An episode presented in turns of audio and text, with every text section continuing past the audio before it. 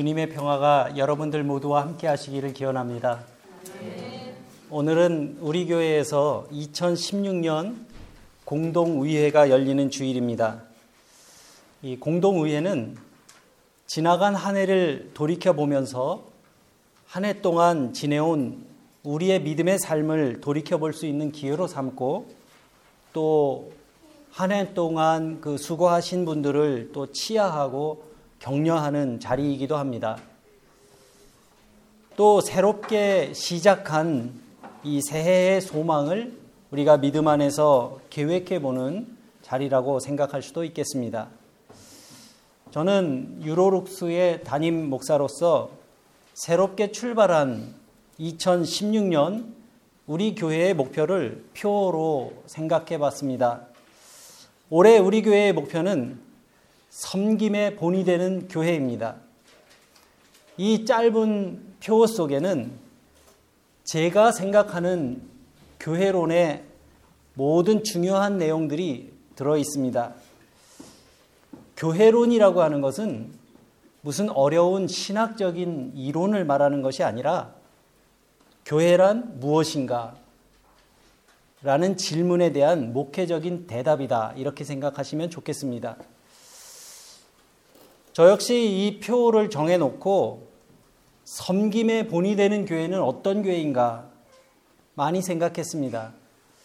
2016년 한 해 동안 우리 교회 교우들과 우리는 어떻게 신앙의 삶을 실천하며 살아갈 수 있을까 고민했던 것입니다. 예수님께서 요한복음 13장 15절에서 말씀하셨습니다. 내가 너희에게 행한 것 같이 너희도 행하게 하려 하여 본을 보였노라. 이렇게 말씀하셨습니다. 이 말씀은 예수님이 행하신 것을 우리들도 행하는 것이 신앙적인 목표가 된다는 말씀입니다. 그렇다면 예수님이 행하신 것은 무엇일까? 예수님은 더 많은 군중들을 모으기 위해 애쓰지 않으셨습니다. 복음서를 우리가 한 번이라도 읽어본 사람이라면 예수님께서는 더 많은 군중들을 모으기 위해 수고하신 적이 단 한 번도 없다는 사실을 우리가 알 수 있습니다. 오히려 예수님께서는 군중들을 모으기보다는 소수의 제자들을 부르시고 또 그들과 함께 하시면서 하나님 나라의 비밀을 말씀해 주셨고, 또 요한복음 13장 15절의 이 말씀도 바로 제자들의 발을 씻어 주시면서 하셨던 주님의 말씀이었습니다. 과연 우리는 어떻게 예수님이 행하신 일을 행하며 살아갈 수 있을까? 제가 이해하는 예수님의 삶을 몇 가지의 주제어로 요약해 보면 이렇습니다.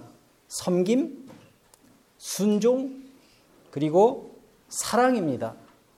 이 세 단어를 빼고 나면 예수님이 행하신 일을 설명할 다른 길이 없습니다.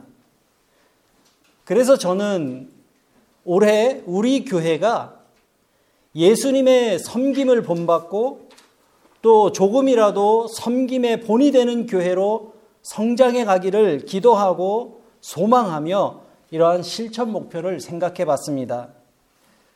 제가 묵상한 섬김의 생활은 모두 세 가지입니다. 첫째는 주님의 몸된 교회를 섬기는 성도입니다. 이것은 교회란 무엇인가 라는 질문에 대한 가장 기초적인 대답입니다. 교회는 목사의 생계를 위해 존재하는 기관이 아닙니다. 그렇다고 열심히 있는 몇몇 사람들을 위해 존재하는 그러한 곳도 아닙니다. 교회는 이 세속의 땅에 하나님 나라의 증거로 두신 주님의 몸입니다. 이것이 2000년 동안 교회가 지켜온 교회의 존재 이유입니다. 그렇기 때문에 목회자로부터 교회에 속한 모든 성도들은 각각 교회의 지체가 되어서 교회를 섬기는 것입니다. 더 아름다운 예배를 드리기 위해 다 함께 수고하고 또 서로 나누는 성도의 교제를 통해서 그리스도의 사랑을 나누고 또 체험하는 그 하나님 나라의 모델을 교회 공동체 안에 실현해가기 위해 노력하는 것입니다. 그리고 세상에 속해 있는 이 교회 공동체를 유지하기 위해 우리의 수고로움도 필요합니다. 우리는 교회를 위해 시간을 내고 또 물질을 헌신하기도 합니다. 이 모든 행위들이 교회란 무엇인가 라는 질문에 대한 우리 각 사람의 대답이 되는 것입니다. 그래서 교회가 나를 위해 있다고 생각하는 사람과 내가 교회를 위해 있다고 생각하는 사람은 교회를 대하는 태도가 분명히 다릅니다. 저는 유로록스의 교우들이 올 한 해 믿음의 삶을 살아가시면서 주님의 몸이 된 이 교회를 더욱 아름다운 사랑의 공동체, 더욱 아름다운 섬김의 공동체로 만들어 가시기 위해서 수고하고 헌신할 수 있기를 간절히 소망합니다. 섬김의 본이 되는 두 번째 실천 목표는 하나님의 형상대로 지으심을 받은 내 곁에 있는 형제와 자매를 서로 섬기는 성도입니다. 만약 신앙생활에서 이웃에 대한 사랑을 빼고 나면 그 자리에 남는 것은 세속적인 욕망일 뿐일 겁니다. 그 이유는 성경이 예수님의 삶을 통해 제시하고 있는 명백한 신앙적인 삶의 모델이 있기 때문입니다. 그것은 연약한 사람들을 돌보고 가난한 사람들과 나누고 상처받은 사람들을 위로하면서 땅의 사람들에게 관심을 가지며 하늘의 사랑을 그들과 나누는 것이었습니다. 예수님이 하신 일입니다. 그리고 이것은 넓은 의미에서는 치유의 사역이기도 합니다. 이 병든 땅을 고치고 상처받은 영혼들을 위로하며 소외된 사람들이 다시 자기의 삶의 자리로 돌아갈 수 있도록 회복시켜주는 것. 이 모든 것이 예수님께서 공생애의 삶을 통해서 행하시고 나타내시며 본을 보이신 일이었습니다. 그렇기 때문에 교회 공동체에 속한 성도들은 교회 공동체가 감당해야 하는 이러한 기본적인 사명에 늘 깨어 있어야 합니다. 성경은 이웃을 향한 긍휼한 마음과 자비심이 메마른 사람이 하나님을 사랑할 수 있는 방법에 대해서 제시하고 있지 않습니다. 제가 생각한 세 번째 그리고 마지막 실천 목표는 하나님의 창조의 세계를 섬기는 성도입니다. 하나님의 창조의 세계를 섬긴다는 것은 어떤 의미일까? 한 사람의 개인이 그런 엄청난 일을 할 수 있을까? 물론 할 수 있습니다. 그러면 어떻게 그것이 가능하겠습니까? 그것은 이 창조의 세계에 대해 관심을 갖는 일에서부터 시작될 수 있습니다. 믿음의 삶은 성경 구절이 머릿속에 많이 들어있거나 아니면 좋은 설교를 많이 듣는 것 가지고는 우리의 실천하는 삶으로 나타나기가 어렵습니다. 우리가 말씀 한 구절이라도 그 말씀을 내 발의 등불로 삼고 우리가 살아가고 있는 삶의 자리에서 실천하면서 살아가는 것이 훨씬 더 중요하고 소중하기 때문입니다. 그리고 하나님의 창조의 세계를 섬긴다는 것은 그냥 막연한 추상적인 이야기만은 아닙니다. 하나님께서 이 세상을 지으시고 보시기에 참 좋았더라 이렇게 말씀하셨는데 그 창조의 세계를 아름답게 지켜나가는 것도 성도들의 믿음의 삶에 속한 일이기 때문입니다. 예를 들면 내 생활 주변에서부터 쓰레기를 줄이는 일 같은 것도 우리가 실천할 수 있는 일 가운데 하나일 겁니다. 물론 그러한 일들을 위해서 우리는 조금의 불편함은 감수해야 될 겁니다. 우리 교회에서도 3년 전과 비교해 본다면 우리가 교회에서 사용하는 일회용품이 엄청나게 줄었습니다. 일회용기는 대부분 한 번 쓰면 버리는 쓰레기들입니다. 우리 교회에서는 그동안 의식적으로 교회가 사용하는 그러한 일회용품들을 가능하면 조금씩 줄이려고 노력해왔고 그 3년 동안 정말 아주 놀라운 변화가 있었습니다.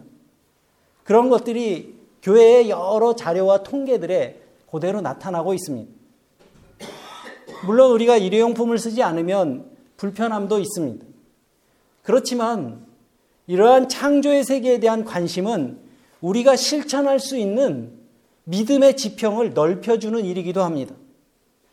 조금 더 폭넓게는 성도들의 가정에서 음식 쓰레기를 줄이는 일이 될 수도 있고 또 자연을 훼손하는 일을 조금이라도 줄이고 우리가 자원과 물자를 절약하는 그러한 검소한 삶으로 이어질 수 있는 것입니다. 저는 신앙의 삶은 거창한 일만 말하는 것은 아니라고 생각합니다. 우리의 삶의 주변에서 실천할 수 있는 작은 일에서부터 우리는 분명히 믿음의 삶을 살아낼 수 있습니다.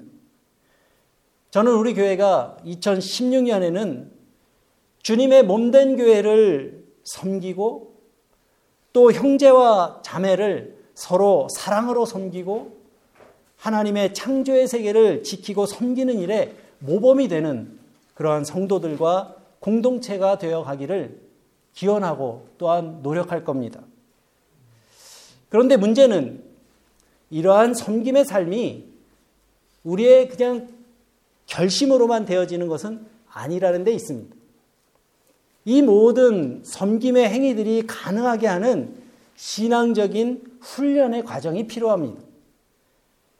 오늘 우리가 함께 봉독한 이 본문 말씀은 바로 우리가 섬김의 본이 되는 교회 공동체를 이루어가기 위해서 성도들이 어떻게 살아야 하는지 그것을 자세히 설명하고 있습니다. 베드로전서 3장 8절의 말씀입니다.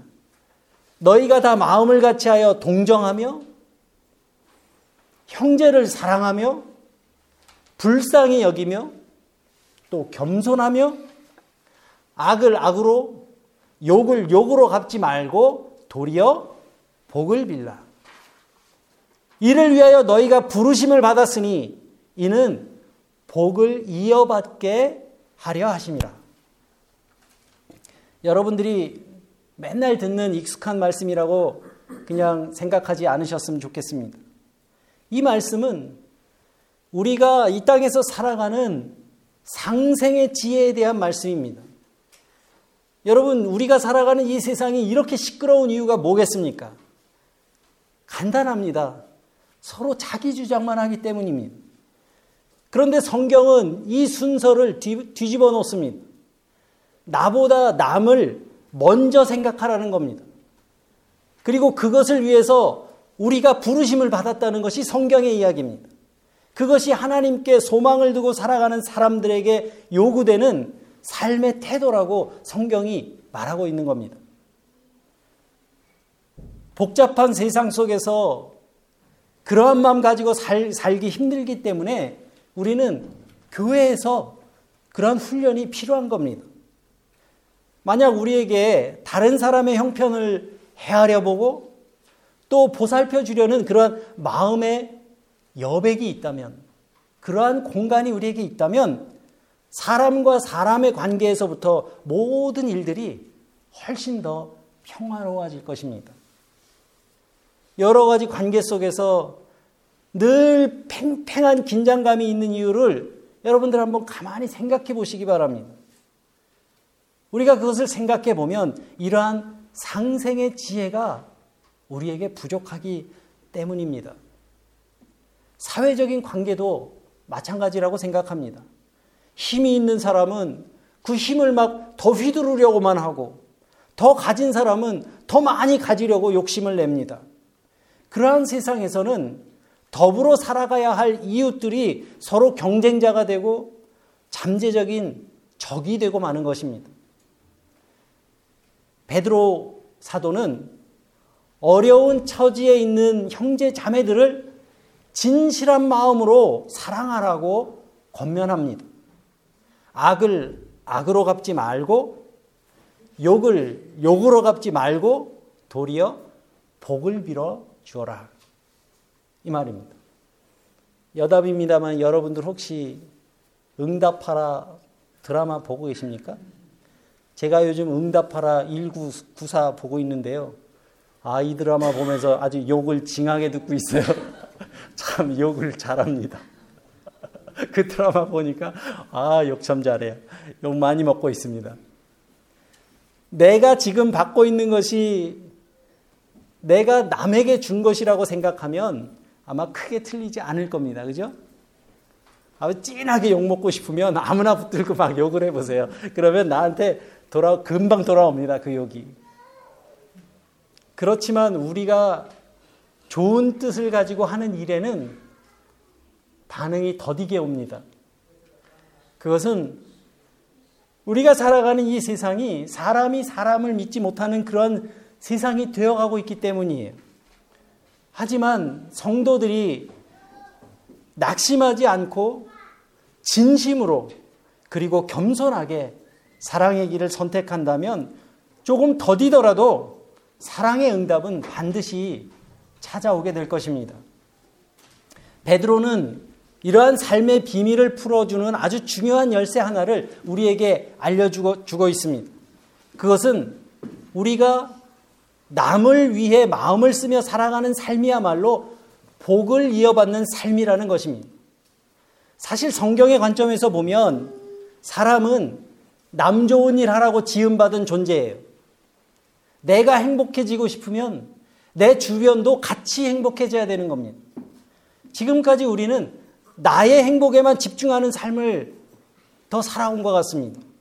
하지만 이제부터는 다른 사람과의 관계에 더 마음을 쓰는 삶으로 나아갈 수 있어야 합니다.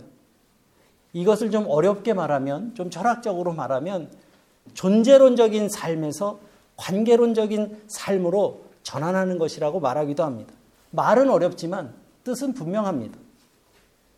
오늘의 본문 3장 10절부터 12절의 말씀은 구약성경 시편의 말씀을 인용한 것입니다.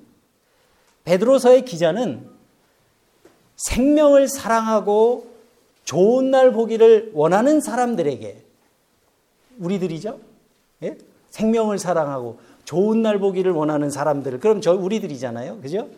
이 사람들에게 시편 34편 12절로 16절의 말씀을 인용해서 몇 가지 중요한 지침을 들려주고 있습니다. 첫째는 혀를 금하여 말을 조심하라는 얘기죠. 악한 말과 거짓말을 하지 말라는 것입니다. 그리고 둘째는 악에서 떠나 선을 행하고 그리고 화평을 구하며 그것을 따르라는 것입니다. 그것이 베드로전서 3장 10절, 11절의 말씀입니다. 이것은 모든 개인적인 관계에서나 사회적인 관계에서나 모두 필요한 일들입니다. 여기서 강조하는 것은 화평을 구하고 따르라는 것입니다. 예수님께서도 산상수훈에서 화평케 하는 사람은 복이 있나니 그들이 하나님의 아들이라는 일컬음을 받을 것이라 이렇게 말씀하셨습니다. 그렇다면 우리가 화평하게 하는 사람, 즉 평화를 가져오는 사람이 되려면 우리는 어떻게 해야 할까요? 다른 거 없습니다. 나에게 넉넉한 여백의 공간이 있어야 합니다. 요즘 사람들이 가장 많이 잃어버리고 사는 것이 여러분들은 뭐라고 생각하십니까? 저는 시간의 여백이라고 생각해요. 누군가를 위해서 시간을 내어주는 여백을 우리는 많이 잃어버리고 삽니다. 누군가가 나를 필요로 할 때 그의 곁에 내가 머물러 줄 수 없다면 그 관계는 더 좋은 관계로 발전해 갈 수가 없을 겁니다. 곁에 머물러 주는 것도 넉넉한 여백의 공간이 있는 사람들이 할 수 있는 일입니다. 또 물질의 여백도 마련할 수 있어야 합니다. 남을 대접하기를 즐거워하고 또 주변에 어려운 사람이 있다면 내 것을 덜어낼 줄 알아야 합니다. 그런데 그런 여백은요, 내가 쓸 거 다, 내 쓸 시간 다 쓰고 내가 쓸 물질을 다 쓰고 남는 여백이 아닙니다.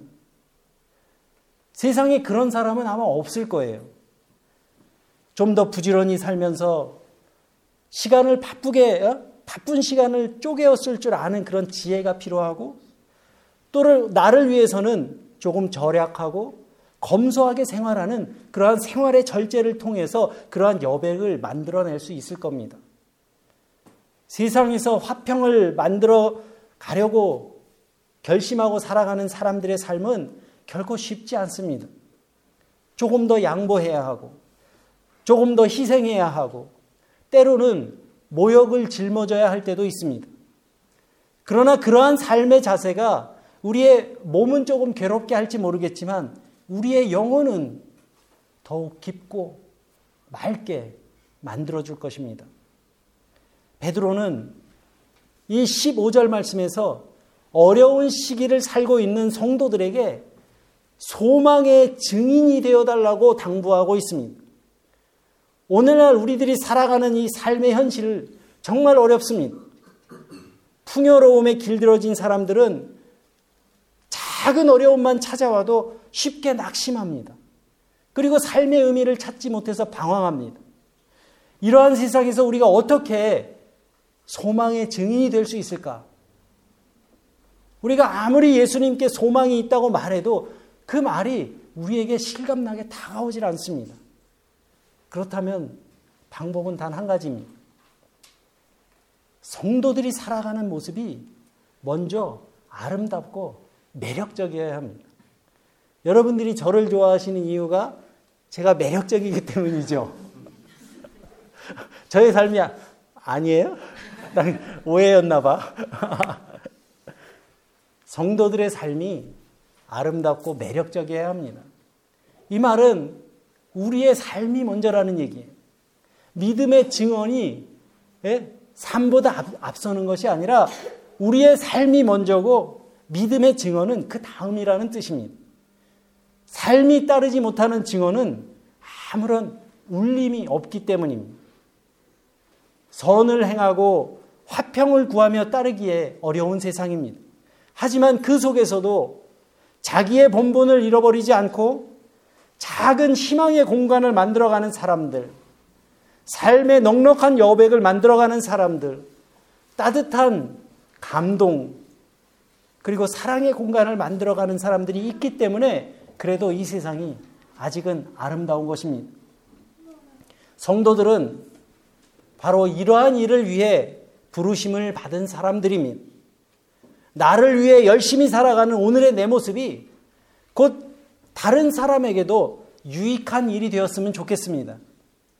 우리가 살아가는 모습이 온유하고 또 겸손하면서도 그 안에서 기쁨과 감사를 누리는 삶이 되어서 그러한 성도들의 모습을 통해 예수님께 나오는 사람들이 점점 더 많아졌으면 좋겠습니다. 야, 저렇게 사는 것도 정말 의미 있는 삶이구나. 올 한 해 숨가쁜 질주보다는 조금은 여유로운 발걸음으로 주님의 몸된 교회를 위해 수고하시고 또 이웃들과 더불어 살아가는 일에 좀 더 마음을 쓰고, 그리고 창조의 세계를 지키기 위한 그러한 실천적인 생활의 습관들이 더해져서 이 한 해 동안 섬김의 본이 되어가는 유로룩스의 지체들과 교회 공동체가 되어가기를 주님의 이름으로 간절히 기원합니다.